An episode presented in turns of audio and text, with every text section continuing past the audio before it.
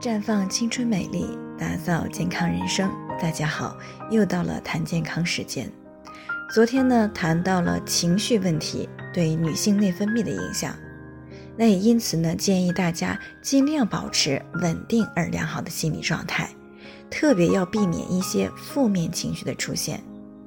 可是有听众朋友就问了，那如果无法控制自己的负面情绪，总是想发脾气、生闷气，该怎么办呢？其实呢，女性天性是敏感的，确实很容易受外在因素的影响而产生负面情绪。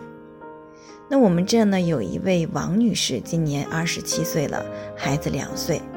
自从发现老公在自己孕期出轨以后呢，虽然老公也积极道歉，已和出轨对象断了关系，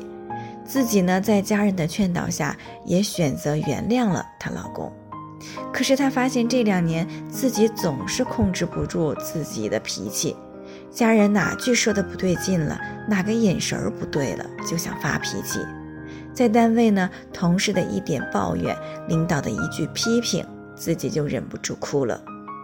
他也不知道怎么了，明明之前脾气特别好，挺乐观的一个人，现在完全变了一个人，想问题呢总是往坏的方面想。心里好像总有一团火，其实他的这种情况呢，是肝郁气滞、肝郁化火造成的。在中医上，肝主情志，主疏泄调达。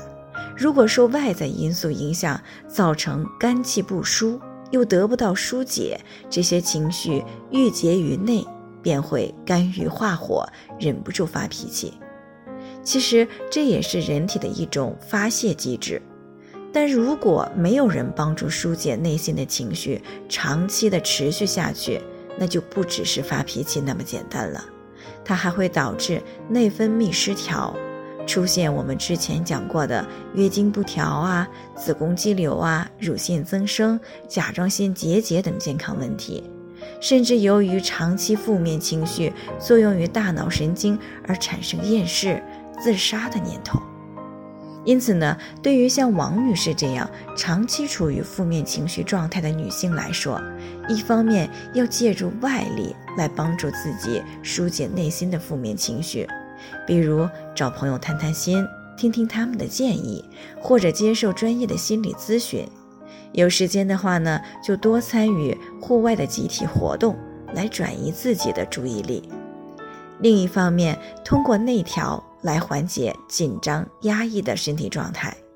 比如每天喝一些疏肝解郁类的花茶，补充一些可以降低不良情绪对身体影响的 B 族维生素、维生素 C 等营养素。那如果已经出现了月经不调，可以使用非激素类的产品对内分泌进行调理和纠正。在这里呢，我也给大家提个醒。您关注我们的微信公众号“普康好女人”，普黄浦江的普康健康的康，普康好女人。添加关注后，点击健康自测，那么你就可以对自己的身体有一个综合的评判了。